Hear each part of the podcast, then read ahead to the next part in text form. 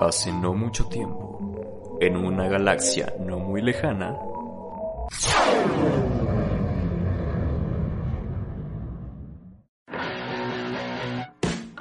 Alista tus palomitas ponle queso a tus nachos. y siéntate lo más cómodo posible para escuchar las últimas locuras del cine y el entretenimiento. Con el demente Chris y tu amigable host Enoch. Bienvenido a Expansión Cinéfila. Podcast.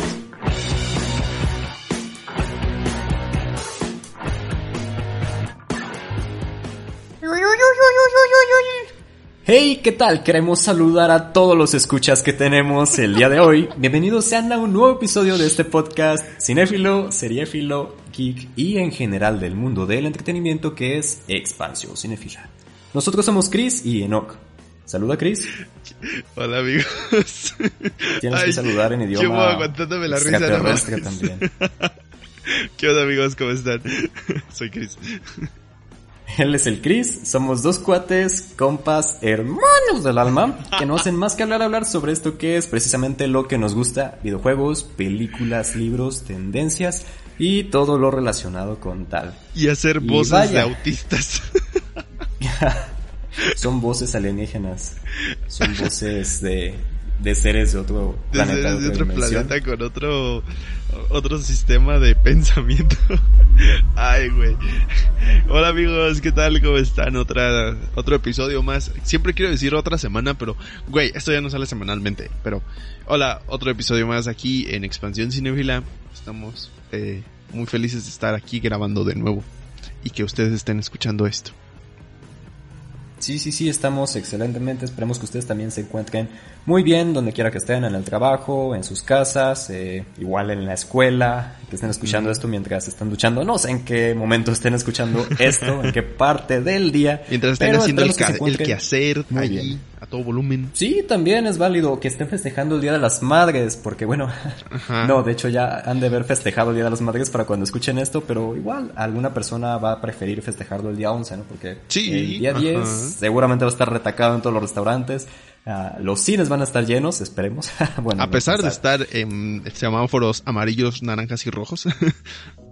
Sí, sí, sí, pues muchos festejan el día 10, pero si están escuchando esto el día 11, Día de las Madres, eh, mientras van en el carro a festejar a sus, a sus madres, también un feliz Día de las Madres, un abrazo eh, a la distancia, con seguridad, con su sana distancia, que disfruten sanamente lo mejor posible y pues sí, saludos ahí a, a todas sus jefecitas, a todas sus mamás también, que pasen un excelente día o que hayan pasado ya un excelente día, un- una excelente festividad eh, del mejor modo. Y también queremos mandar saludos a las personas que se unieron a la página de Facebook en esta ocasión, que son eh, Sofía Flores Ceras, Salva Villalobos, saludos, gracias, qué chido que ya sean parte de esta comunidad. Sí. También Jocelyn Villalobos y ya habíamos mencionado anteriormente a Paula Piracoca, que te dio mucha risa eh, su aparición, su cameo en el, en el episodio anterior, pero O sea, también un fue saludo poético, muy especial. Fue poético. Me- fue como Fue que estábamos hablando si de cocaína, se apellida Piracoca. Eh, de- Ok, man, ah, no, no lo sé, pero te mandamos un saludo nuevamente donde quiera que estés. Si no escuchaste el, el final del episodio anterior, pues te lo dejamos en esta ocasión, ¿no? Yeah. Y también un saludo muy especial, ah, un saludo muy chido, eh, un, un like, un, ¿cómo se dice? Un pulgar like. arriba o los dos pulgares arriba de una vez. Con toda la buena vibra, con toda la energía rockstar, cinéfila, eh, no sé, lo que se te ocurra, a Dominic So, que siempre nos está apoyando por la página de Facebook, por YouTube, por cualquier lado, está compartiendo el podcast, ya le vamos a mandar una playera, es. una camiseta o, o algo por el estilo, le vamos a invitar una cerveza de mantequilla una insignia, ya se la merece.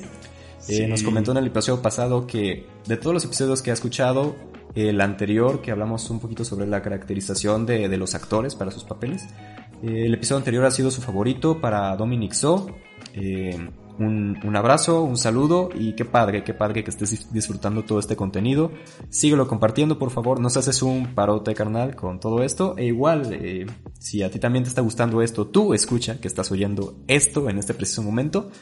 Si te gusta este contenido, pues ayúdanos a compartirlo, ¿no? Exacto. Y también un saludo especial a Alexis Damián, que también nos comentó por ahí en una publicación respecto a, a la próxima película de Netflix basada en el cómic de, de DC, eh, creo que es Sweet, Sweet Feet, Sweet Tooth, no recuerdo. ¿Tú compartiste el video o fui yo? no Fuiste tú, creo, pero... Fui yo. ajá. Sí. sí, pero... estaba comentando. Sí, sí, viste la publicación, ¿no? Bueno. Sí, sí, sí. Eh, nos comentó ahí también Alexis también que es basada en uno de sus cómics favoritos de DC. Y pues qué padre, qué padre que, estén llegando este tipo de adaptaciones. Y, Damián también ya se merece una pues. insignia, ¿eh? Que constantemente ahí está eh, comentando. Rubí también, constantemente ahí están eh, echándole ganas a, al apoyo, a escucharnos. Eh, todas esas personas neta están en nuestro corazoncito, en nuestro cocoro. Y hay muchísimas más que están ahí apoyando. A lo mejor ahorita no se me vienen a la mente, pero sí, todas esas personas, muchísimas gracias. Claro, claro, siempre se agradece que estén pues ahí escuchándonos y pasando un rato menos con estos dos locos dementes del mm, fans, espectadores del cine que disfrutan hablar y hablar y hablar precisamente sobre todo esto que nos apasiona, que nos encanta, que nos gusta, con referencias cinéfilas, un par de risas locas, tonterías, etcétera. Un par de chistes malos. Ah, yo soy el de los chistes malos, pero sí, así es. Y por último también quería mandar un saludo muy especial a eh, Mau Coronado, un locutor con corona, y a... Eh, ah, se me fue el nombre, Peter San. Peter San también, si está escuchando esto. Son dos locutores muy chidos, dos miembros de otro podcast amigo, hermano, que se llama Los de las Orejas, para todos los que sean fanáticos de Disney y que les guste este tipo de contenido, ah, pueden ir a seguirlos a sus redes sociales y también son dos colegas muy buenos, esperemos que estén escuchando esto y sigan así con su, con su buen trabajo. Simplemente eso, yo descubrí su podcast hace poquito y, qué padre que, que, tengan este tipo de, de, contenido, los de las orejas. Y bueno, les mandamos un saludo también por aquí de parte de Expansión Cinefila. Exacto. Y pues sí, eh, nosotros eh, estamos muy felices eh, de estar aquí otra semana más con un nuevo tema que se me hace algo curioso, que no es como tal cual una continuación del anterior, pero en, cierto modo tocamos ahí como un poquito el tema. Para los que no escuchaban el anterior y que sí están escuchando este, pues el pasado tocamos temas de cambios extremos en los actores como personas para poder interpretar un personaje. Y ahí por ahí mencionamos eh, algo sobre las caracterizaciones, sobre eh, algunas algunos cambios eh, que se hacen en la producción, pueden ser este pues varios. Y hoy eh, vamos a hablar que son los efectos especiales. Estos efectos especiales pues incluyen muchísimas cosas, ahorita iremos desglosando unas este poco a poco, pero yo creo que antes de hablar tal cual como efectos especiales hechos por computadora o por postproducción, yo creo que también es como em, importante ver las bases, las bases que, que probablemente antes de que se hicieran efectos especiales por computadora, por, por este, por postproducción, pues empezaron eh, por lo que se podía hacer en aquel entonces. Eh, que pues, no sé, pudo haber sido hecho eh, por maquillaje, por vestuario, utilería, tal vez este, modelos a escala, como así, no sé, stop motion, este, eso, siento yo que esos son como los, eh, los nacimientos de los efectos especiales. Y que, y que, bueno, no sé, a mí me parecen eh, igual de asombrosos que si algo está hecho en computadora. Sí, yo creo que influye mucho, bueno, mm, siempre ha habido algo de polémica respecto a estos temas, ¿no? Y a mí me encanta la polémica. bueno, no, no tanto que me encante la polémica. Me encanta este tema de los efectos especiales. Porque hay muchas opiniones. Hay mucho de qué hablar. Ahora que estaba viendo todo lo que podemos mencionar al respecto, es como de, wow, man. O sea, es un tema a lo mejor relativamente sencillo, pero sí tiene mucho, tiene mucho de qué hablar y ahorita vamos a discutir un poquito precisamente sobre eso. Empezando a lo mejor por los efectos convencionales, que hay que hacer una aclaración, porque eh, existen los efectos visuales y los efectos especiales, que no son lo mismo, son diferentes.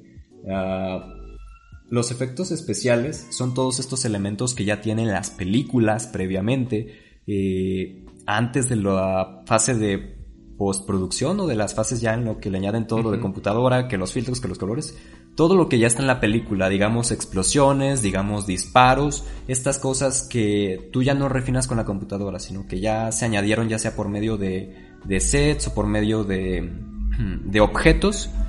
Eh, esos son los efectos especiales. Y los efectos visuales son los que ya uno tiende a agregar un poquito después, que le agregaste esta nave hecha por computadora, que le agregaste eh, fuego de fondo con, con la computadora, no sé, todo esto que le añades ya después los filtros y demás.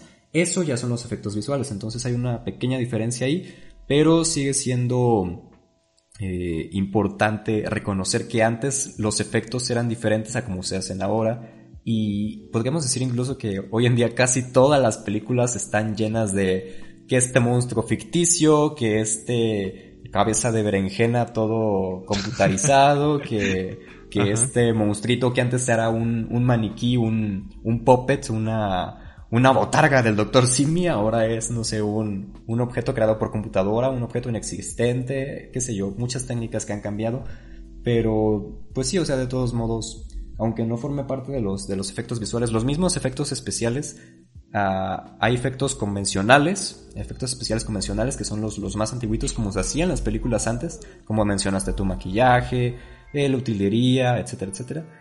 Y pues ahora los efectos eh, especiales que sí ya son eh, a lo mejor un poquito más, más técnicos, ¿no?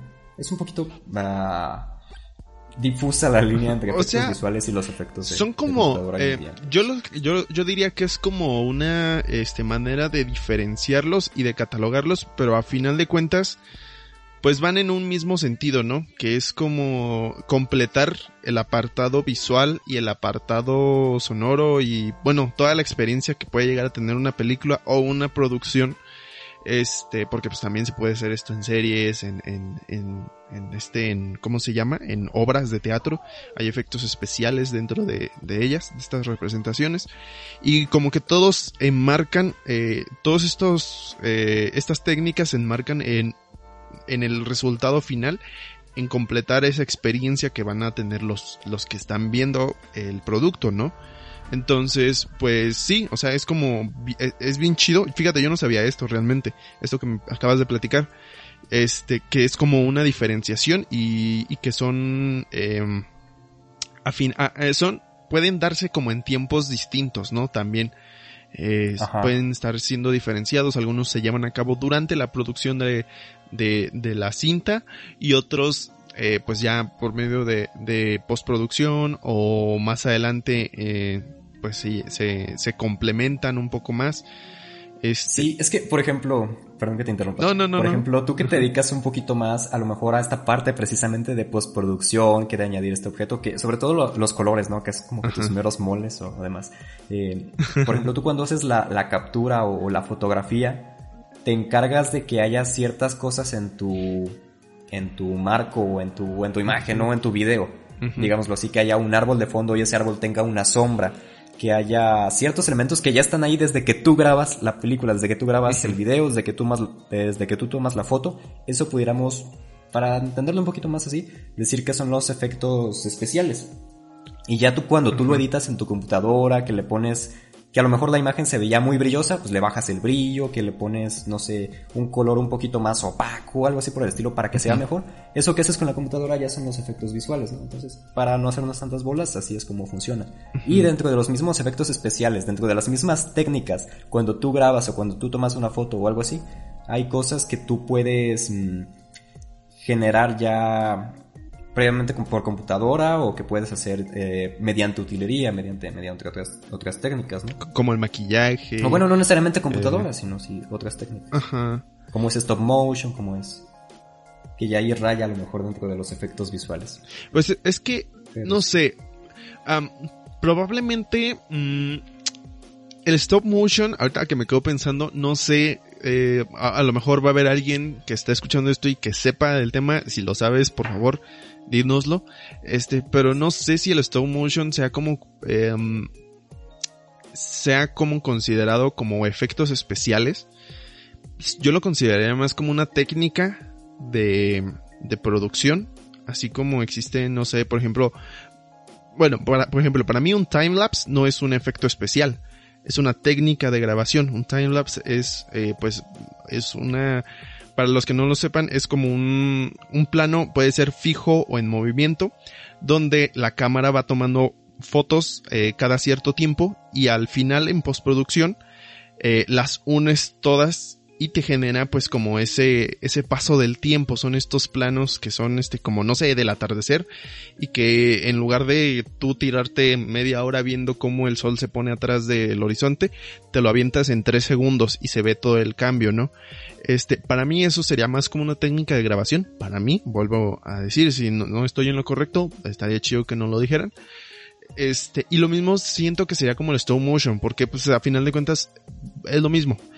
Son muchas fotos que a final de cuentas eh, generan un movimiento y sí, son como efectos visuales y todo eso, pero siento yo que mm, esa técnica estaría más como catalogada como eso, como una técnica de producción que sí, sí generan estos efectos visuales y todo como nos acabas de explicar, pero pues no sé, son, son como son, son como, sería como encasillarlo por completo, ¿no? También creo. Sería como decir, ah, esto es blanco y esto es negro, ¿no? O sea, pues puede haber una escala de grises muy chida ahí. Este, pero pues sí, o sea, lo, que, lo que empecé diciendo son como, son como las bases, eh, estas técnicas, eh, de, de que se llevan a cabo en, en el cine, que son como llevadas a cabo durante la producción, que son hechas para que también ahorrarle trabajo a, los editores, porque por ejemplo, no sé, se me viene a la mente lo que pasó con este, con el bigote de Henry Cavill en, en, en este, en la película de Justice League, que eh, en la película no podía tener bigote y el actor tenía que conservar el bigote porque justo estaba filmando otra película y en postproducción tuvieron que quitárselo y ahí se aventaron un rollo de que costó miles de dólares quitárselo y que quién sabe qué y Eso se me este hizo una... Ay, no. ¿Una qué? Una tontería brutal. brutal. Brutality. Es que bueno, a lo mejor sí el actor ya no tenía ninguna otra opción, ¿no? Porque estaba ya bajo contrato que tenía que tener un bigote para interpretar al malo de Misión Imposible, que mira, Misión Imposible uh, con Henry Cavill como malo, pues te diré como que algo le faltó. Pero por el mugre bigote... no puede ser. Y luego gastar tanto para eliminárselo por CGI. Pero bueno, ese es otro tema. Volviendo a los efectos, yo siento que eso es lo importante. Pero es, pero es como... a lo mejor son... Técnicas. Ajá. Sí, exacto. Sí, sigue, sigue. son técnicas que, que, prosigue. que también facilitan mucho y que incluso muchas veces hasta se ve mejor. este es el caso, o sea, eh, se veía mm. súper falso el hocico que le pusieron ahí al actor. Mm. Porque, por ejemplo, tenemos maquillajes bien chingones que no, no necesitan, o sea, sí necesitan un chingo de horas de parte de los actores y de los eh, maquillistas, de los estilistas, eh, para poder lograr el look acá chingón. No sé, el Grinch, por ejemplo, con, Sí, sí, al Chile se la rifan todas esas personas que trabajan en esas superproducciones. al Chile sí. Este, pero sí, te digo, o sea, por ejemplo, tenemos, no sé, el Grinch, tenemos, el, ya hablamos la semana pasada de las caracterizaciones de, de este, de Johnny Depp. Eh, tenemos, por ejemplo, Robbie Williams en la película de Papá por Siempre, creo que en inglés se llama eh, Mrs. Doubtfire este, y, y también, o sea, es transformar por completo al, al actor. Y muchas veces se ve pues más real que si lo imagínate imagínate la película de, de Papá por siempre con CGI o con efectos especiales hechos por computadora se vería como todo súper caca, la neta, no sé. y luego más en aquella época, güey. constante evolución, fíjate. Ahorita lo, me gustaría mencionarlo más adelante que hablemos ya específicamente de efectos por computadora. Pero sí va en constante evolución. Hoy en día hay técnicas que las ves y te quedas como de neta, está hecho por computadora, no puede ser. O dices, está hecho por computadora, pero es que, wow, increíble. Ahorita, ahorita te menciono unos ejemplos.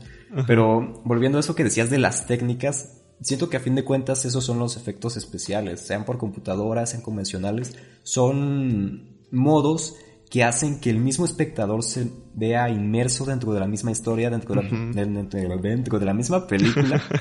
Eh, y a mí me gusta mucho como compararlo con la magia, ¿sabes? Hay unas películas, bueno, hay una película, generalmente las películas que son de magia, usan mucho este asunto del, del truco, ¿qué hay detrás del truco? Ya ves el, el, famoso dicho de un mago jamás revela sus secretos. Bueno, en este caso el truco de magia serían esos efectos especiales, esas técnicas que usan para que algo no se vea falso, para que si tú estás viendo, uh, no sé, que un protagonista envejeció de tal momento a otro momento a otro momento, ya sea por maquillaje, ya sea por computadora, ya sea por cualquier otra técnica, que tú realmente te creas que esa persona envejeció.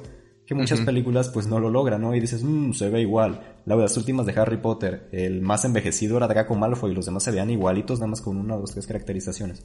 Cosa diferente que sucedió en Avengers Endgame, por ejemplo, cuando veías al Capi todo viejo, todo anciano, y decías, wow, pues sí, le pegó el viejazo, porque se como sea. Pero me gusta compararlo esto mucho con la magia. Ah, me acuerdo de la película de Oz el Poderoso. Eh, el, protagonista, como trataba de... Él, decía que quería ser como una especie de Harry Houdini mezclado con Thomas Edison juntos en un mismo ser y se me hacía muy padre ese concepto porque como el concepto de magia ahora podría ser la evolución del cine, ¿no? El, cine podría ser la evolución de la, de la magia, de los cocos de magia previamente, y cómo la ciencia o la tecnología han ayudado precisamente a eso, a engañar al mismo, al mismo humano. Hoy está tan normalizado el cine que todo el mundo pues dice, ok, pues lo hicieron con una computadora, lo hicieron, todo eso fue falso, no fue verdad, es una película. Pero hay cosas que sí replican en ese momento, que sí hacen de verdad, y si no te dicen que está, que lo hicieron de verdad o que lo hicieron por computadora, pues tú no logras ver la diferencia, ¿no? Yo creo que eso es lo padre de los efectos especiales, esa magia. Otra película, eh, El Gran Truco, eh, que precisamente era eso, una pelea entre dos magos que querían como que tener el mejor truco de magia, eh, algo que fuera realmente auténtico, algo que realmente la gente dijera, oye, pues esta persona realmente se está clonando, no es ningún truco, ¿cómo es que lo está haciendo? Y toda esa curiosidad por saber cómo se hace el truco es lo que ah, hace que la, que la magia viva, en este caso eh, la magia del cine, ¿no? Tú creerte realmente que eso que estás viendo en pantalla está sucediendo, aunque en el fondo sepas que no es real, aunque en el fondo sepas que no está sucediendo, que te quedes, wow, ¿cómo hicieron eso? ¿Cómo sucedió? Es, muy padre todo eso. Sí, y luego, luego mencionaste el hecho como de que revelan los secretos eh, de las producciones y ahorita me hiciste recordar, este, tal vez incluso como a modo de curiosidad, hay películas en las cuales por mm, por viajes en el tiempo o por vistas a no sé algún eh, eh, cómo se les llama estos este ah se me fue el nombre pero es cuando tienen una visión del pasado no este y que se ven por ejemplo no sé al, al personaje al protagonista pongámosle pero en otra edad en más pequeño Inserte y que música de de viaje en el tiempo. Imagínense a Chris ahí viendo al vacío, imaginándose su yo de preparatoria, su yo de secundaria, todo. Con el cabello corto y sus lentecitos ahí. ¡Ey, no me ventiles! Cállate, me Tengo una reputación. No, no, tengo una reputación. no, pero eh, te digo, o sea, por ejemplo, tienen estas escenas y, y, resulta que el actor que está interpretando a el protagonista, pero en versión de niño, resulta que es el hijo del actor en la vida real, ¿no? Y, quieras o no, pues no sé, o sea, como genera un, un, eh, un choque visual bien cabrón porque dices, güey, no manches, es como que si, si estuvieran viendo a, al personaje de pequeño porque se parece un chingo a su papá, al actor protagonista, por ejemplo, o a la actriz. No sé, ahorita no, ahorita no me acuerdo exactamente como de algún ejemplo, pero pues sí hay como varios, este, varios eh, personajes, eh, varias participaciones de, de, algunos niños o de algunos, eh, pues ya adultos, ¿no? Eh, que, que, interpretan a su, a la versión eh, niño o niña de su, de sus padres, bueno, de, de los personajes, ¿no? Y siento que en ese modo también es como casos. ¿Mande? No había escuchado de esos casos. Sí. Se me hace lógico, pero. Ajá. te digo, ahorita no, se, me, viene como a la mente así uno en concreto. Pero... Porque pienso, por ejemplo, en Clint Eastwood y en Scott Eastwood. Eh, este actor que hacía películas de vaqueros, que fue muy famoso, oh. eh, Clint, Eastwood. Y ahora su hijo pues tiene un parecido muy grande con el papá. Pero ¿Sabes de qué me acordé ahorita? Es un buen ejemplo. No sé si muchos lo habrán ah. visto, pero eh, va a sonar algo estúpido, pero nada, pues, eh, al final de cuentas es una buena producción. La familia Peluche, güey. hay un episodio en el que Ludovico Peluche recuerda su infancia y actuó su hijo. Su hijo actuó como, e, como Ludovico Peluche de niño. Entonces, eh, siento que se podría hacer un ejemplo porque sí, bueno, no es como dos gotas de agua, pero pues sí, o sea, como que te puede dar como una idea de cómo era el personaje de, de pequeño, ¿no? Este, no, tengo, no, no recuerdo otros ejemplos, pero volviendo con los efectos especiales, eh, siento yo que también es como una muy buena técnica, ¿no? Eh, también te ahorras el, el hacer por computadora un, un modelado del de, personaje pero más joven o, o dándole rasgos del, del, protagonista adulto a una persona este que es este a, un niño no sé o sea son muchas técnicas que te, que te ayudan a el apartado visual quede bien quede como la historia lo, lo amerita no sí es que siempre existe este conflicto, te digo, de qué es mejor, los efectos convencionales o los efectos por computadora. Porque obviamente resultan muchísimo más económicos generalmente los, los convencionales, los efectos que son con marionetas, los efectos que son con, como tú dices, con algún doble o, o, demás. Eh, porque todo el proceso de computadora realmente al final termina siendo costoso contratar a todo el estudio que te haga que el modelado, que te maneje los programas, que te sepa hacer algo realista, todo lo que implica, eh, no sé, a lo mejor las perspectivas, las sombras, eh, la iluminación, todo eso se tiene que cuidar y más que nada hoy en día que tenemos mucho contenido de calidad, eh, es cada vez más difícil hacer algo que sería realista por computadora. Así que sí, es a veces difícil. Y al final creo yo que como que el cerebro humano no está 100% acostumbrado a a ver algo eh, hecho por computadora y transformarlo como en algo real. Porque también mm, hay, eh, por más detalle que le puedan llegar a poner a una, a una imagen, siempre se ve como, eh, como que no sé, como que no es algo humano. No sé, por ejemplo, hace un, hace unos meses estaba viendo como una nueva tecnología que estaba saliendo para videojuegos que era como, este, ya, gráficos super realistas, eh, incluso había ya softwares que para los, eh, para los desarrolladores de videojuegos, que era como que tú ponías las características del personaje que querías y el mismo programa te lo animaba o te, te daba algunos gestos predeterminados eh, o, o, movimiento por, por la voz para los diálogos, ¿no? Y, y, esta nueva tecnología permitía incluso hasta tomar actores, los rostros de actores, y los llevaba como a, a este, a la, a la pantalla, pues del, del videojuego o de las películas, no sé, de alguna animación que, quisiera hacer el desarrollador. Y daban el ejemplo de Henry Cavill. Eh, y, y, y sí, muchos en los comentarios decían, es que se ve como falso, como que, no sé, las luces, el brillo en el rostro, eh, eh, las expresiones faciales, como que no, no dan 100% lo que un humano eh, em, significa. No, o sea, bueno, no, dejando de lado el tema filosófico, pero pues se ve a leguas que no es real. Y, y por más por más buenos que sean los, los efectos eh, o, la, o la, el estilo de, de los efectos, siento yo que como que pues sí, como que, como que le falta algo para que tu cerebro diga, ok, esto es real. Sí, te entiendo totalmente. o sea, hablando de los que están bien hechos, porque obviamente hay, hay basuras de, de, efectos es que, por ahí. Sí, incluso que estén bien hechos, hay personajes que tú los ves y sientes como que esa diferencia. Yo lo he notado mucho con las películas de Iron Man. Iron Man al principio ya ves que mm. usaban mucha utilería. La primera de Iron Man, yo la siento, no que sea así como que wow, wow, wow, eso es de verdad.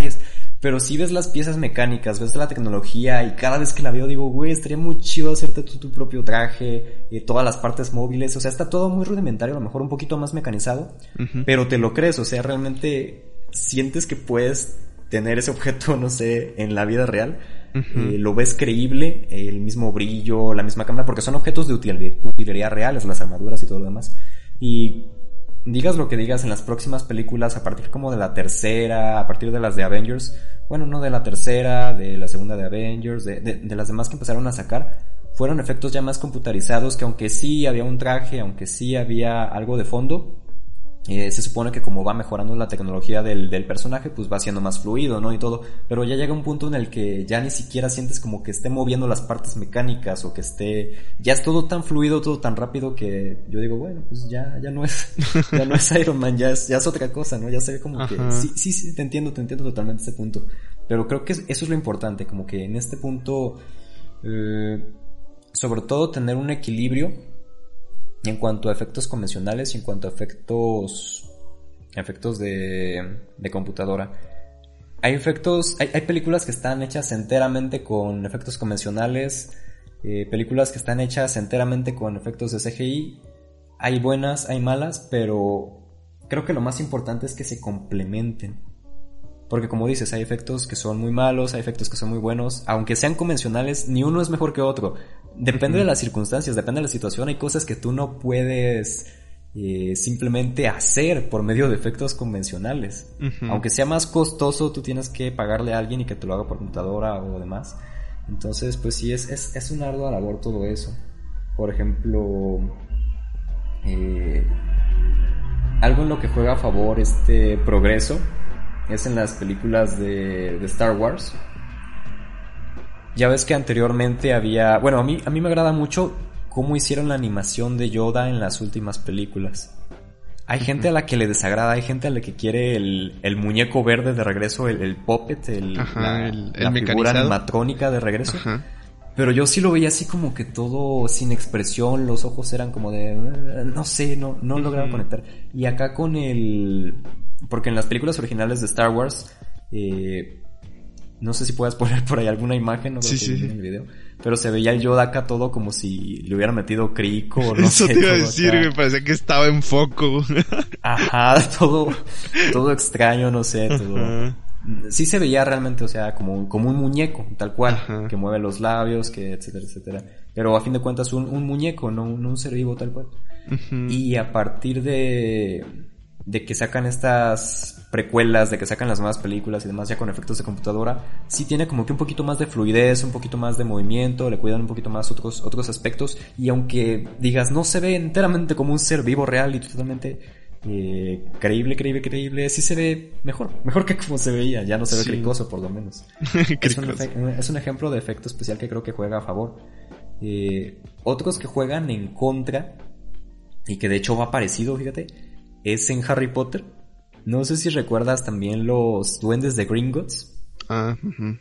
¿Te acuerdas de cómo eran en la primera película? Sí, en la de... Eran puro maquillaje, güey. Yo vuelvo a ver esa escena de las películas de hace 20 años, 21 años de Harry Potter.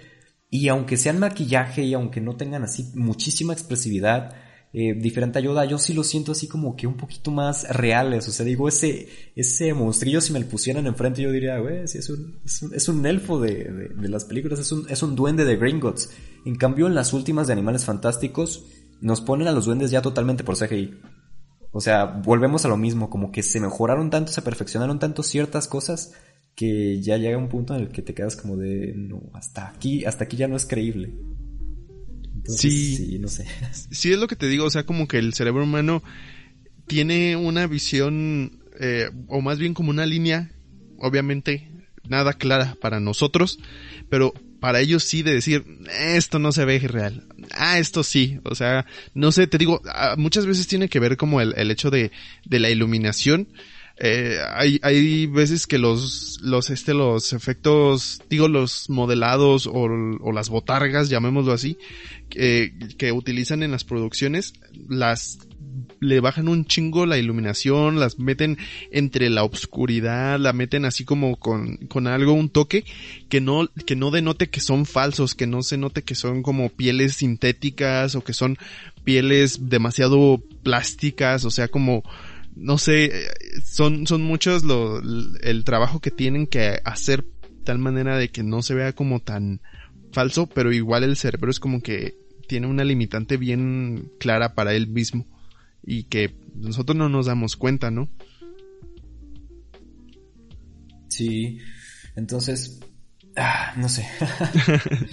no sé, no sé. Sí. Sí, pero por ejemplo. ¿qué, qué, qué, ¿qué efectos especiales así recuerdas tú que dices tú, no manches, qué chulada, qué hermosura, neta. ¡Buah!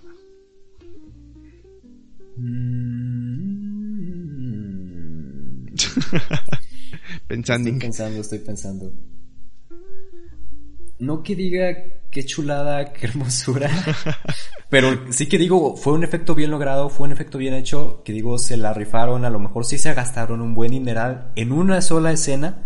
Pero que precisamente dices, güey, la técnica que usaron les quedó súper genial. A mí no se me hubiera ocurrido hacer algo así, o, igual aunque se me hubiera ocurrido, ¿cómo es que lo hicieron? ¿no? Qué padre ver todo el proceso detrás de esta película. Inception, el origen de Christopher Nolan. Oh, ya ves que construyeron sets giratorios para la... Y es lo que te digo, hay cosas en las que tú dices, ah, pues muy fácil, grabaron la película y por computadora, mira, le movieron aquí y acá y ya giró todo el, todo el cuarto y así de súper sencillo. No, men, no hicieron eso, crearon literalmente un cuarto que gira. Sobre, lo pusieron sobre un soporte toda la habitación, sobre un soporte mecánico y lo van girando como una esferita todo el cuarto para esta escena en la que eh, van corriendo todos los personajes dentro del sueño de los protagonistas y, van corriendo en el cuarto y ya ves que en un momento el todo surrealista en un momento el el techo es el piso y luego la pared es el piso y va girando y va rotando. Tú dices, ok, lo hicieron por computadora. No, no lo hicieron por computadora. Construyeron un set que giraba para grabar esa sola escena se me hizo así súper genial cuando me di cuenta y fue como de, men, es que sí, o sea, no te das cuenta y realmente no sientes que haya como que un exceso de CGI o como que un exceso de efectos especiales como de, ¿te lo crees? Está muy padre. corre muy naturalmente. Exacto. Exacto. Creo que también habían usado una técnica así de sets giratorios en la película de Odisea en el espacio. Y otra ya hace mucho tiempo, una muy vieja de los 50, 60 que se llama Boda Real, también usaron un set así parecido. No es nuevo, pero les quedó, les quedó súper genial la técnica. No son muchas las películas que lo han hecho. Precisamente porque yo creo que es algo costoso. Otro ejemplo es El Señor de los Anillos, y es un ejemplo muy conocido, creo que en casi todos lados te puedes encontrar con este ejemplo, eh, si buscas efectos especiales. Para hacer que Gandalf, el mago, eh, Gandalf el gris, se viera más grande. Ya ves que es, pues está en los hobbits, ¿no? Él actuó con los hobbits, este, con estos personajes que son más pequeños que, que un ser humano, no tanto como un enano, pero pues así muy pequeños, a la mitad de un humano. A la altura de un mexicano, quiero creer.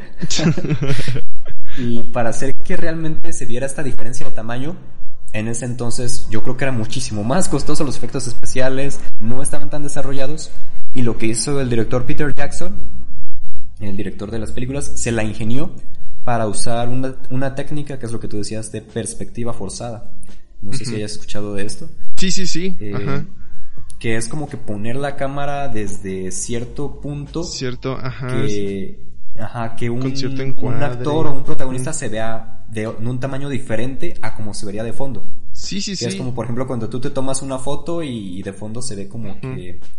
Eh, no sé, te tomas una foto en un edificio y el edificio está hasta el fondo y tú te pones ahí cerca de él y, pones los, los, dedos así como si lo estuvieras sujetando. No lo estás sujetando, estás haciendo como, como que lo sujetas.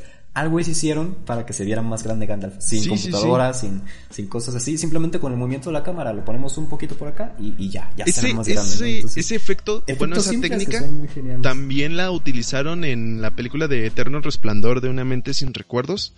Eh, hay una escena eh, donde este, el actor, bueno, eh, Jim Carrey, no me recuerdo cómo se llama el protagonista, este, pero él tiene como regresiones mentales ahí eh, de su pasado, pero con, con este, con, con la, con la mujer que está intentando olvidar y este, y regresa como a, a su época de niño pero siendo ellos como, como él, el adulto, pero siendo muy chiquito y con mameluco, creo, y todo eso. Y hay una escena donde, donde se encuentra con, con esta chica que está intentando olvidar. Y, pero ella es adulta y se ve que se esconde abajo de la mesa y, y mucho así también jugaron con las perspectivas. Luego también creo que, eh, según le dan un baño en el, en el lavaplatos. Y, y, o sea, como utilizaron un chingo de, de efectos especiales, de, de este, de, de en, encuadres para que lograse eh, ver como ese efecto de que, de que en realidad pues no son de la misma estatura, pero en realidad sí lo son, ¿no? se, se, me hizo, también se me hizo muy chido eso, el, el, esa técnica, como dices tú, como que, wow, qué, qué, qué ingenioso, qué, qué práctico incluso, ¿no? El hacerlo. Eh, yo en lo personal, este, mm, recuerdo que los efectos especiales que sí, eh, bueno, diría que dos películas principalmente. Una fue la de The Matrix. Eh, esa recuerdo que cuando la vi de niño me voló la cabeza todas las escenas como de acción, eh, dentro de la Matrix, eh, o sea, como, no sé, era constante estar como, güey, ¿cómo hicieron eso? No mames. Y obviamente pues ya después eh, que te cuentan todas las técnicas que utilizaron las directoras, pues ya es como que, ah, ok, chido. Y otra película fue la de Piratas del Caribe. La, en especial la 3. Sí. O sea, la 1 y la 2 tienen muy buenos, pues, um, más que Lo padre que dices es que no han envejecido. No, no, han envejecido tan mal como otras películas. Se siguen apreciando hoy en día. O sea, no son como que, ah, en aquel entonces estuvo bien. No, sino hoy en día sigues diciendo, güey, la neta sí están chidas. Sí, sí rifaron y sí siguen rifando todavía. Yo creo que sobre todo la 2 y la 3, ¿no? Esta donde sale David Jones, donde sale el Kraken. A, a, a la primera no les gustó la 3. Veo como falsos a mí los me esqueletos. fascinó, güey. Ajá. La, la 3 y la 2 tienen unos efectos especiales que precisamente eso es lo que, lo que quería hablar contigo, tú que también te gusta Piratas del Caribe, uh -huh. que te agrada bastante Piratas del Caribe. eh, Malditos la primera, sí, la primera reconozco sí. que los esqueletos se veían como que un poquito falsos, bueno, muy falsos desde uh -huh. el principio, no, no, no, me encantaron, pero la Estaban segunda y la bien, tercera, hoy no, las vuelvo a ver, ajá. hoy las vuelvo a reproducir y no siento como que haya pasado el tiempo, no las veo así como que tan, tan falsos el, el personaje de Davy Jones, estos personajes, el, el Kraken, uh, los monstruos mitológicos que hay, todo esto ajá. lo veo y Sí, o sea, no, no siento como si... Porque hay películas que tú ves y después de mucho tiempo los efectos especiales empiezan a como que sentirse falsos, como es un terreno en constante crecimiento, en, constante desarrollo, digámoslo así, uh -huh. en el que siempre están innovando, siempre están mejorando los videojuegos, las películas, siempre se ven cada vez más y más realistas, como dices, pues ves uh, proyectos que hace tiempo a lo mejor eran lo más avanzado y ahora los ves de nuevo y como hay cosas más avanzadas dices, no, pues ya se ven medios chafitas, ya, ya no rifan. Piratas del Caribe no, yo siento que sí las sigues mmm, disfrutando del mismo modo, las vuelves a ver y los efectos te los crees, a lo mejor no así como que digas, wow, wow, wow, pero sí, se sienten creíbles.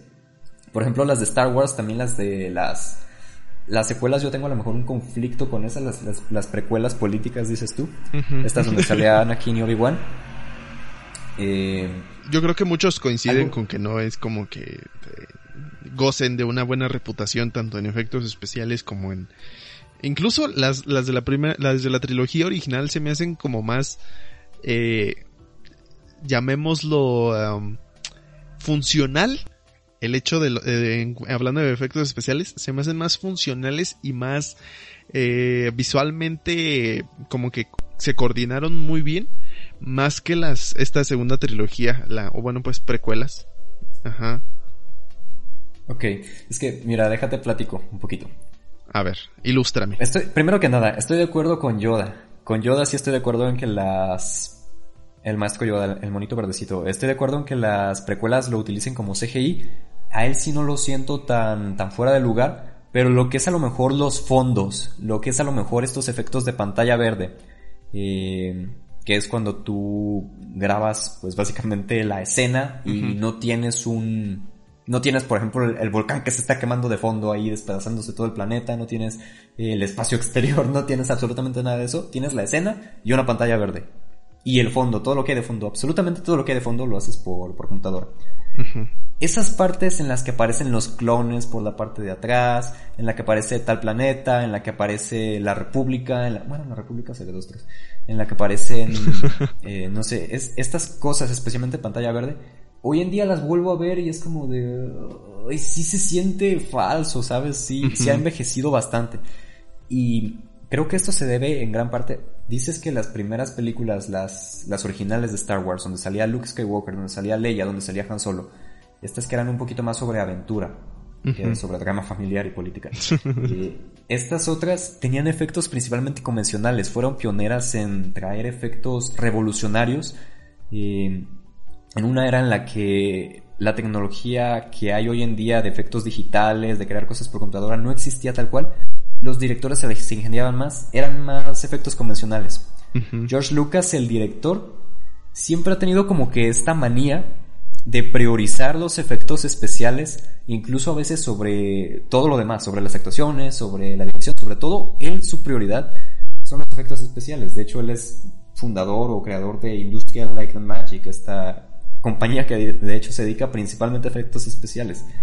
Y creo que esa es la razón principal por la que a lo mejor ha envejecido tan mal esta segunda esta segunda saga.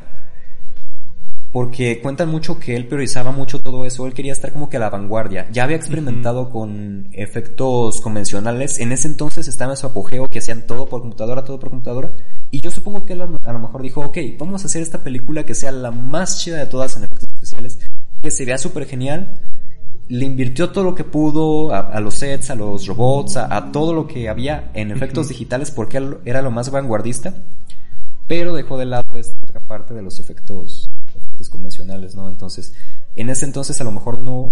o incluso la narrativa. En varios años iba a envejecer bastante todo esto. Y es lo que te digo, a lo mejor si se hubiera tenido un poquito más de equilibrio con los sets, que hubieran grabado realmente en, en, no sé, en desiertos, en locaciones volcánicas, ya ves estas terceras trilogías que digas lo que digas de la gama, digas lo que digas de que son malas o demás, tienen buena producción. Realmente hay un equilibrio entre los monstruos, entre el CGI, eh, es, es, es, precisamente eso lo que creo que hizo falta en esta segunda trilogía. Entonces, yo creo que es importante eso. No darle tanta prioridad a los efectos especiales. Sí, hay películas que son un espectáculo visual. Pero, pues sí, o sea, no hacerlo tan CGI y tampoco tan, tan, tan, tan convencional. Saber cómo balancearlo.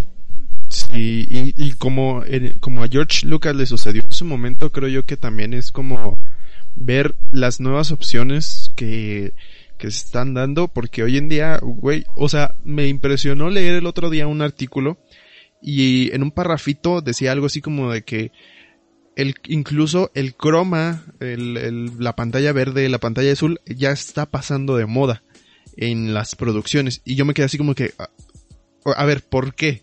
Y, seguí leyendo y es que, güey, o sea, hoy en día ya incluso hay como sets donde ya no hay una, ya, ya, no hay una pared completamente verde, o bueno, cuatro paredes completamente verdes, es, eh, con piso y techo para poder poner lo que tú quieras. No, güey, ya hay un, eh, sí, un, tal vez un piso verde, pero en el fondo te ponen una pantalla curva, o sea, pantalla, digo una pantalla de, de no sé cuántos metros de largo por metros de ancho, que abarca todo el fondo, todo el fondo, y ahí tú puedes poner el fondo que tú quieras, ya, ya, y, puedes poner a los actores a dar su diálogo y, y, en el entorno que ellos estén eh, aparece atrás. El otro día estaba viendo el making of de, de un video musical de 21 Pilots y, y, el video tiene escenas como en un estacionamiento así. Y, y me, me, acuerdo que hace varios meses estaban diciendo de que, no, pues que se vieron a los, a los de Tony Pilots en una gasolinera, en un estacionamiento, que quién sabe qué. Y ya como que empezaron a, según ellos, a conectar cosas. Pero en el making of se vio que, pues no estaban ahí. Ellos estaban en un set. Y luego supongo que más por ahorita la situación de la pandemia que no pueden salir como a grabar en sitios tan públicos y este, y estaban ahí en un set y con el, en el fondo se veía la gasolinera y el estacionamiento y todo. Y es como que, güey, las técnicas obviamente son muchísimo más caras que poner, eh, incluso, no sé, si, si tú te puedes llegar a dedicar a hacer videos, tú puedes poner una pinche pantalla verde atrás, una tela de color verde, una tela de color azul o del color que más se diferencie y pones tu propio fondo. Pero estas megaproducciones que ya invierten un chingo, ya, güey, o sea, ya te ponen como otras alternativas que, que te ayudan a, a que hacer la, la oclusión ambiental o hacer la, la, este, la contextualización de la escena y te queda muchísimo mejor o te queda, pues, no sé, conforme a tus propias exigencias o las de la producción, ¿no? Entonces, sí es como, como que Mm, no sé, yo no soy, yo no, yo no me especializo en efectos especiales, pero creo yo que también como en, en el caso de George Lucas, lo que comentabas, creo yo que también em, erró un poco el hecho de que era otra época, eran otros tiempos y que pues no tenía muchísimas posibilidades, entonces lo que en su, en su momento era lo mejor de lo mejor, pues como que como que lo sobreexplotó y como tú decías, a lo mejor descuidó eh, otros campos o otras técnicas que lo hubieran hecho que no lo que, no hubieran hecho a las películas sentirse como tan saturadas de un solo estilo de, de CGI o un solo estilo de, de este de modelado de personajes, ¿no? Entonces, pues no sé, o sea, eh, porque incluso entre más variedad como que uno se siente más eh, como que no sientes los cambios. Pasa lo mismo, hablábamos de las películas que son como mitad live action, mitad animación, no sé, la de, la de Roger Rabbit, las de Los Pitufos, que son como mitad animación, mitad live action y que no se siente tan, tan animada ni tan efectos especiales, pero tampoco se siente tan sosa, tan real, por así decirlo. Eh, creo yo que es como, como también poner un poquito el abanico de, de oportunidades o opciones que tienen al realizar una producción. Sí, sobre todo eso, las posibilidades que tiene el, director, ¿no? Y el que está coordinando el proyecto. Porque tú cuentas con un proyecto a lo mejor de, no sé, tantos millones de dólares, que sabemos que Hollywood le invierte en sus proyectos cinematográficos, ¿no? Que un productor aquí independiente muriéndose de hambre. Eh, ya de ahí tú tienes que decidir cuánto va a ser lo que le vas a pagar a los actores, llegar a un acuerdo con ellos eh, cuánto vas a invertir en locaciones, cuánto vas a invertir en sets, cuánto vas a invertir precisamente en efectos especiales y pues sobre todo es ajustarte también al presupuesto, ¿no? No solamente decir, a ver, yo quiero que mi película tenga los efectos más vanguardistas, no, es, a ver, ¿para cuánto me alcanza con lo que tengo, con lo que me cedió el, el, estudio? O incluso si puedo renegociar más adelante, contemplar eso, ¿no? Tratar de ajustar el presupuesto y si de plano no me alcanza, pues a ver si pueden financiar un poquito más. Y sí, dentro de eso tienen que entrar los efectos especiales y las locaciones que son muy importantes. Eh, creo yo que también eh, son como... Ya, ¿cómo decirlo? No creo que entren dentro de los mismos... Si es que se entran dentro de los mismos efectos especiales las locaciones cuando los generan, como dices, por pantalla verde. Es muchísimo más padre cuando las generan dentro de un mismo set eh, creándolas por medio de utilería, creándolas, creando sets incluso para abarcar el, escenario de la película, que cuando lo haces enteramente por computadora, yo creo que es súper, sí, súper mejor contar con este tipo de recursos, pero bueno, no siempre es posible. Por ejemplo, en el caso de Piratas del Caribe 4, una de las películas más caras, de, ah, volviendo a Piratas del Caribe, de la historia, creo que está en la cabeza de las películas más caras, o por lo menos es la más cara de Piratas del Caribe, soltaron un total de 410 millones de dólares. Y de esos, por lo menos 27 mil, 28 mil aproximadamente los usaron solamente para grabar en Reino Unido. O sea, las locaciones, por los impuestos y no sé qué cosas, este, pero las locaciones no siempre resultan lo más económico. A veces incluso te sale mucho más económico usar un set o o que te construyan el, el, fondo por medio de pantalla verde, por medio de estas técnicas de pantalla curva, como tú dices, eh, grabar en el mismo sitio donde se sitúa la película, pero sí forma parte de los efectos especiales, creo yo, y muy, muy importante lo que es las, las locaciones y, la parte de dónde se va a grabar la película. Sí, es como, pues, eh, compaginar todo y, y hacer, y creo yo que pues obviamente hacer como lo que mejor le vaya a la producción.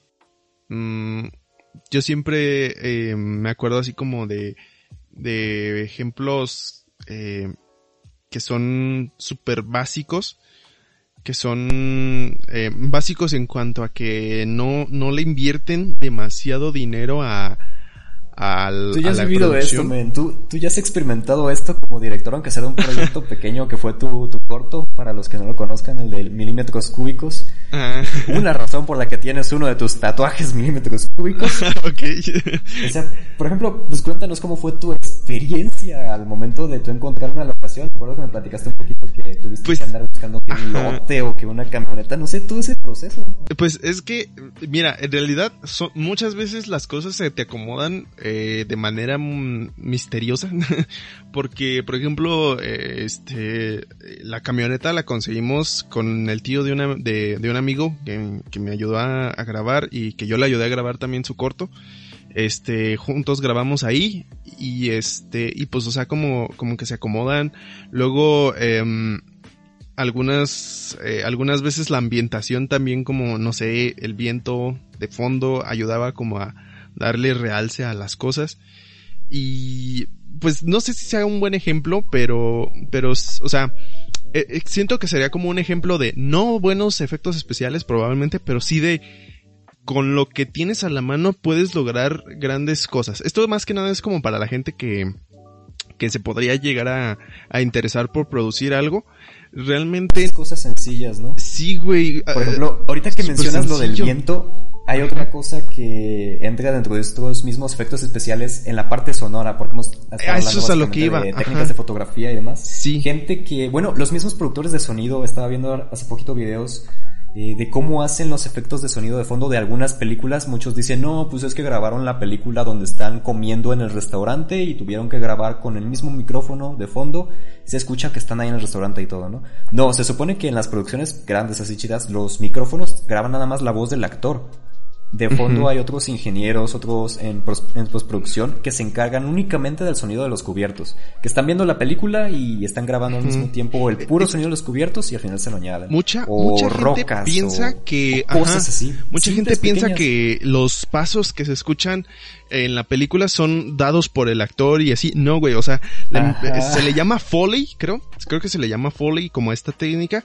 Que es, sí, o sea, literal, eh, fuera de, eh, o sea, ya está el corte final de la película o las escenas y hay gente que reproduce en las escenas, así está en su estudio y dice, ok, aquí necesito sonido de cadenas y de pasos y de pasto siendo pisoteado y así y todo eso y reúnen objetos que tú, incluso tú tienes en tu casa. O sea, no es como que todo sea generado por computadora y mucho menos es que sea como, no sé, una máquina que, que te despacha los, los sonidos al presionar ciertos botones. No, o sea, tú, no sé, por ejemplo, agarras eh, un par de zapatos, agarras este un montón de césped y ahí grabas, pones tu micrófono, lo ajustas y empiezas a, hacer como los, los, los pasos. Luego vas, agarras una cadena y tú empiezas ahí. Ahorita, mm, mira, yo, es que yo he hecho muchas prácticas de esto y más el semestre pasado hice dos. Una que fue, eh, si quieren aquí se las estaré dejando, este, es un, una, una parte del video de Gorillaz, de una canción, no recuerdo cómo se llama. La actividad era, este, cambiarle el sonido y hacer como, como eh, lo que lo que las acciones de los personajes eh, podrían detonar en, en cuanto a sonido, ¿no? Entonces, pues ahí se ve, a, no sé, como les da un golpe y se escucha un periódico y así. Todo eso yo lo tuve que grabar yo, o sea, dando golpes con las manos o agarrando una hoja y arrugándola, eh, dando un portazo y yo grabando, o sea, todo, todo ese, todo ese, eh, eh, esa ambientación la consigues tú, grabando o incluso hay, ya hoy en día hay bibliotecas enteras con efectos de sonido, pero muchas veces no se ajustan exactamente a los tiempos que tú necesitas o a, o a eh, no sé, el, material. Puede que encuentres un sonido de una puerta de madera, pero en realidad tú necesitas una puerta de metal eh, y así tienes que conseguirla o, tú tienes una en tu casa, ¿no? O sea, es como eh, tú arreglártelas para que la ambientación quede chingona esto nos, nos, este, eh, nos toma mucho tiempo, mucho esfuerzo, pero a final de cuentas son cosas que tú que estás escuchando esto, pequeños saltamontes, puedes hacer. son, son, son, cosas, son cosas muy, muy fáciles de conseguir. Eh, otro ejemplo, luego también hicimos una, una historia sonora es como de suspenso y así. Ahí ya yo trabajé en el campo de la edición, yo edité todo el, el material pero en algunos, bueno, todos mis compañeros se repartieron las tareas, diálogos, ambientación, musicalización, este, guionismo, todo eso, pero al momento de yo tener que editar, pues es como también necesitas que los, los sonidos se encajen para, con tal de dar como, como esa ambientación final, este, y pues no sé si tal vez también les pueda poner un fragmentito, unos 10 segundos aquí para que lo escuchen.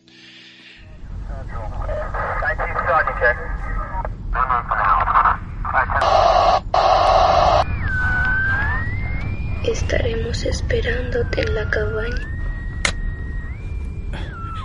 ¿Quién eres? ¿Esto, ¿Eso es una broma? Yo sé quién mató al muchacho.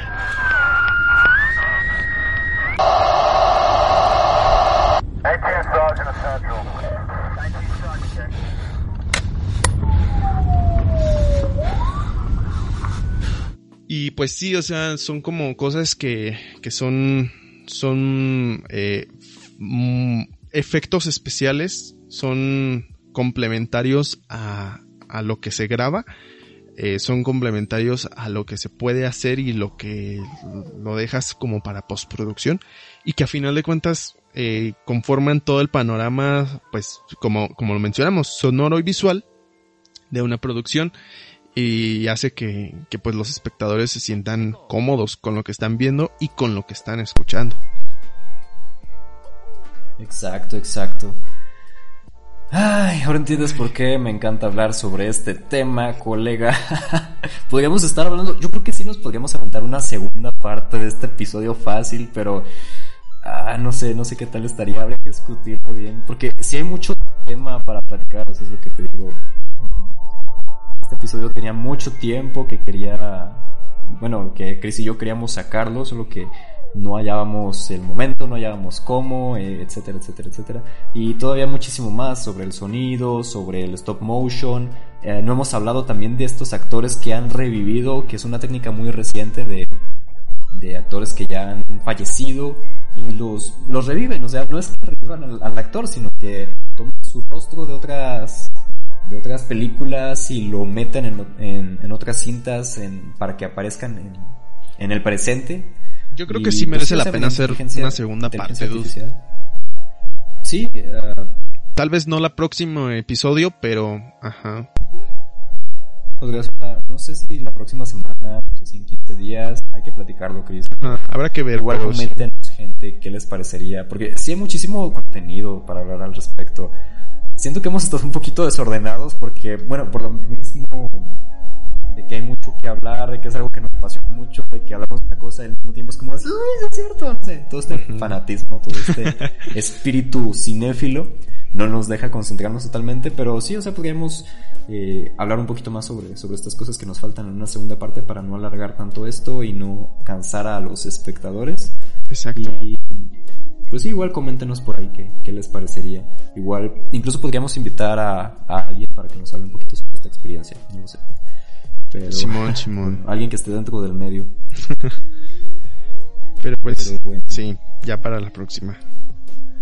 Sí, ahora volviendo a Star Wars y discutiendo un poquito sobre las noticias, el pasado 4 de mayo se celebró el Star Wars Day. ¡Yay! May the four be with you, boy. Exacto, el buen hashtag. Y coincidió con el estreno de The Bad Batch. Ya habíamos hablado de esta serie. La nueva que llega a Disney Plus. Bueno, ya llegó, ya está disponible. Para los que quieran verla, creo que van dos capítulos o tres para cuando escuchen esto, porque probablemente llegue el tercer capítulo. Que una- un paréntesis ahí súper súper pequeño. Se me hace bien curioso cómo hay gente en redes que está comentando cosas como, dude, ¿por qué sacan no sé, un, ¿por qué no sacan la serie entera y la podemos disfrutar? Y es como que, ah, culero, ya sabes lo que se siente cuando tenías que esperar una semana para ver el próximo capítulo, ¿verdad, culero?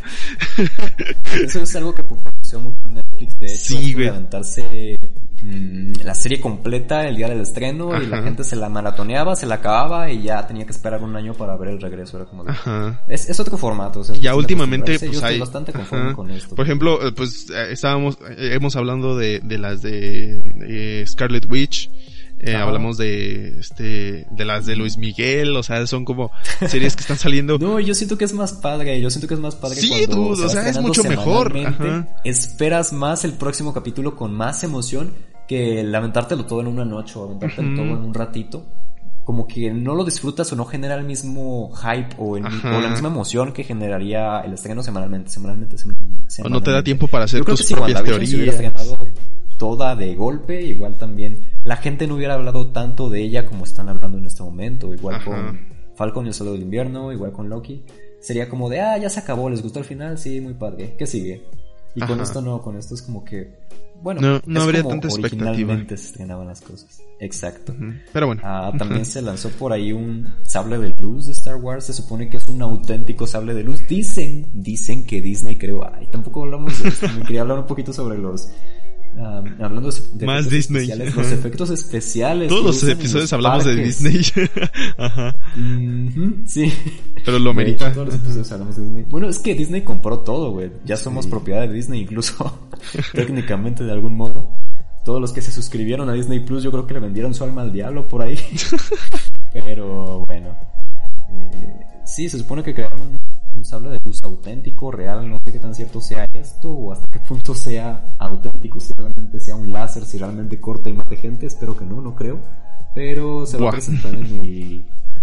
Creo que es un crucero o algo así que, Ujú. que tiene ahorita Disney con temática especial de Star Wars. Se supone que van a Al rato Elon Musk con su sable de luz. Ándale, si hay un men que creó un sable de luz, pero lo hizo, bueno, un youtuber, Ya hace mucho tiempo lo ha estado perfeccionando, lo mejora y es básicamente una resistencia que se calienta a quién sabe cuántos grados centígrados, está conectado a un cable y sí te quema así. Bueno, a ti como persona te mata, obviamente, es un fierro muy caliente, pero sí puede quemar concreto, puede quemar metal, puede fundir cualquier cosa, entonces es muy peligroso, ¿no? no sé qué haya hecho Disney, no sé, no sé si es cierto esto, pero La, el FBI quiere conocer su ubicación. Ajá. ahorita van a tocar la puerta, ¿no? La CIA. eh, FBI, open up. La CIA. Open the door. Yeah. No, no hice nada ilegal, solo estoy informando aquí a nuestros jóvenes Padawans, pero bueno, coméntenos también si festejaron su Star Wars Day por ahí o si les pasó desapercibido eh, a la velocidad de la luz, no sé, yo estuve viendo Clone Wars, por fin estuve viendo Clone Wars, casi me eché toda la temporada en un día, pero sí, vale mucho la, la pena la serie. Creo que Bad Batch también está teni- teniendo un buen recibimiento, así que pues sí, comenten por ahí que tal estuvo su 4 de mayo, su día de Star Wars. Exacto. Y Y este, pues más, más noticias. Eh, una que, bueno, estamos tratando de compartirles noticias más eh, para informarles en la página de Facebook, que si no se han unido, eh, ahí únanse, eh, Expansión Cinéfila, y tomamos como pues las que más nos llaman la atención. Y a mí me llamó mucho la atención este, esta, esta noticia de que se va a hacer como un, un nuevo, ya ven que a DC lo platicábamos en la película de, eh, digo en el episodio de, del Snyder Cut, a DC le mama revolvernos por completo. eh, y ahora están a punto de sacar una nueva versión de Superman, este, en su versión afroamericano, creo que se llama Black Superman, eh, como Black Power y todo eso, ¿no? Este, y, y pues no sé, no, bueno, al menos yo no tengo bien claro qué onda con Henry Cavill. Eh, ahorita antes de grabar, Enoch me estaba platicando de que había ahí como ciertos rumores de que ya no están tan, mm, ya no, Henry Cavill ya no está tan metido en el proyecto de Superman, este, que por cierto fue su cumpleaños, el, el 5 de mayo. Eh, felicidades a Henry, mi compa. Pero en fin, este, em, nuestro, nuestro papulince. No, what, the fuck, ¿por qué dije papulince? Ok, olviden eso. Este, pero bueno, eh, pues sí, o sea, hay como que ciertos rumores de que a lo mejor ya no va a interpretar al, al hombre de acero. Este, más que nada pues por esta nueva producción que, que salió como a la luz, eh, que será producida por J.J. Abrams y que pues sí se rumorea que está como independiente a lo que es como este universo que están construyendo de la Liga de la Justicia, eh, la- la- lo que mencionábamos en aquel capítulo del Snyder Cut como la rama principal y que este tal vez sería como pues no sé tipo Joker tipo la nueva película de Batman de, de este de, de DC a final de cuentas son son producciones de DC Comics pero pues no es como parte del universo y en cierto modo pues no sé o sea hoy en día eh, se me hace bien curioso no no lo critico ni nada de eso y menos en este momento, en este ejemplo, porque pues a final de cuentas sí existe un, un Black Superman eh, como personaje original, por así decirlo. Pero se me hace bien curioso cómo hoy en día pues están tratando de sacar como estos personajes, tratando de hacer una inclusión eh, racial o una inclusión pues que que, que vaya en contra de, de esta segregación de pues ciertas razas o en especial de, de los personajes de color. Y a mí en lo personal pues no sé o sea se me hace como algo interesante algo chido y que muchas veces también como aunque a mucha gente le molesta el, el estilo estereotípico de una persona afroamericana, a mí se me hace bien chido y cómo estos pueden llegar como a, a, desarrollarse, aunque ya sea, aunque no sé, en este caso el personaje original es caucásico, es blanco, pero a mí sí me hace interesante cómo podemos ver como a, eh, tal vez, pues sí, como les digo, este estereotipo de Superman eh, afroamericano, pero por ejemplo, me, hizo recordar eh, cuando mucha gente criticó el que saliera la película de Miles Morales. Decían, ah, y ahora Spider-Man es negro. Y es como que, primero que nada, no tiene nada de malo que sea negro. Segundo, es eh, la, la, el estilo que les da eh, como esa cultura de, no sé, el Bronx o de, de, bueno, en ese caso de la, de la película de Spider-Man.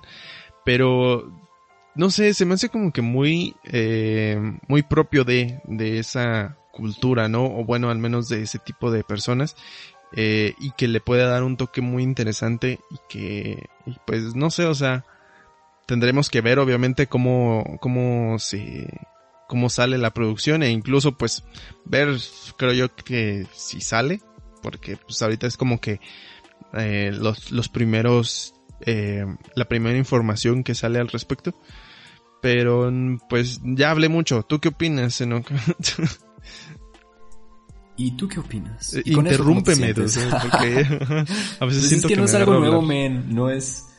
Es algo nuevo, pero en el terreno de cine, de televisión, a lo mejor de formato de cómics, porque como dices ya lo había hecho Miles Morales, fue como de boom, boom, boom, boom. Nadie había hecho esto antes.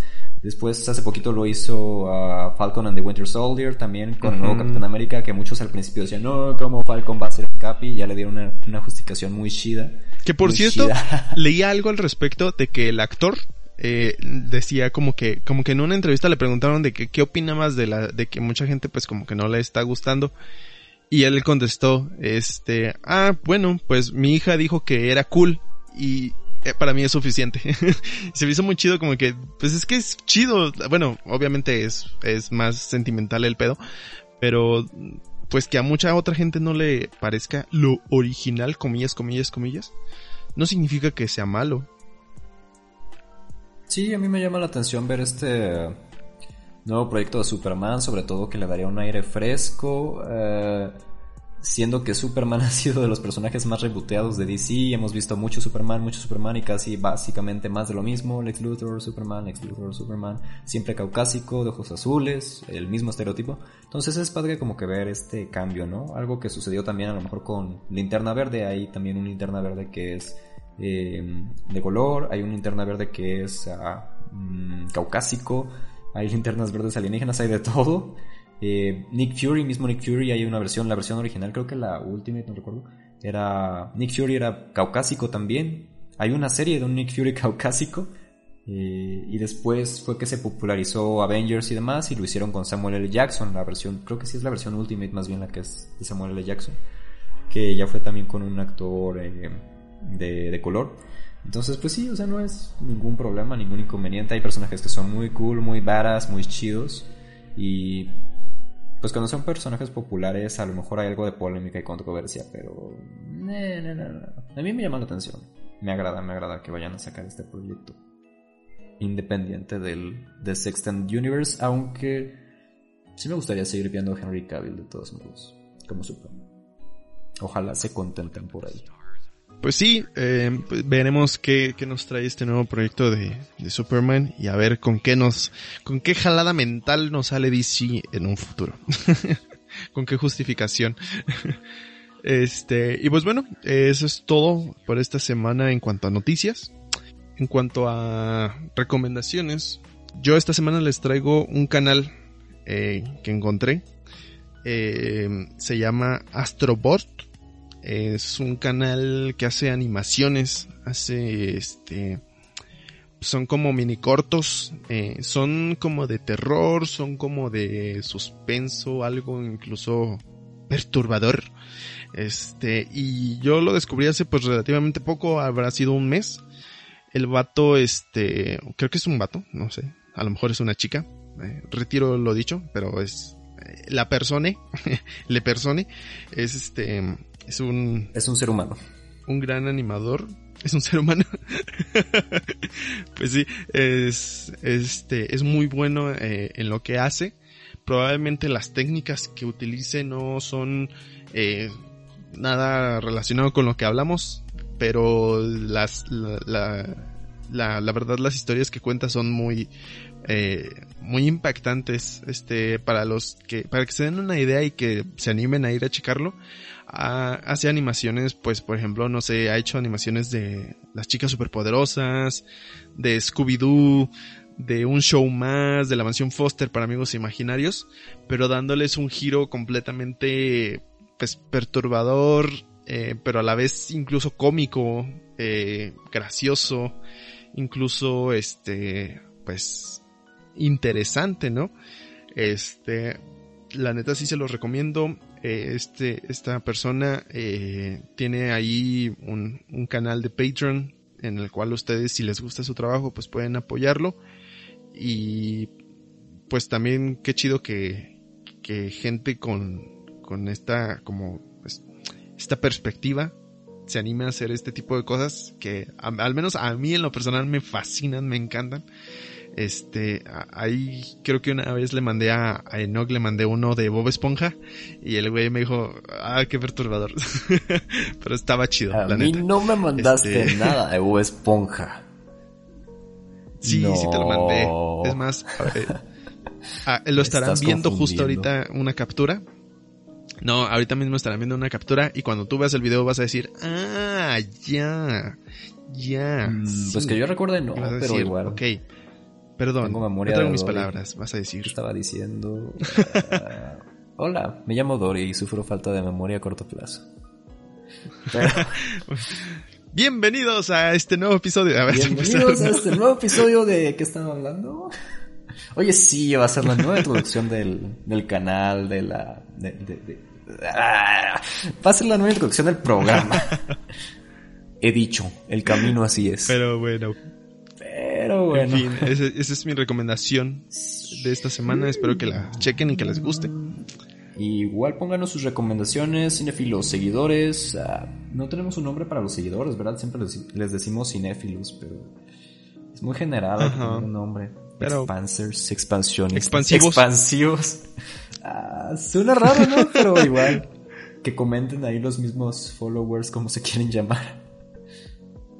Bueno, una vez escuché a alguien que dijo, no, es muy raro cuando los los miembros de una comunidad se llaman de cierto modo y a mí se me hace chido, no sé, es como...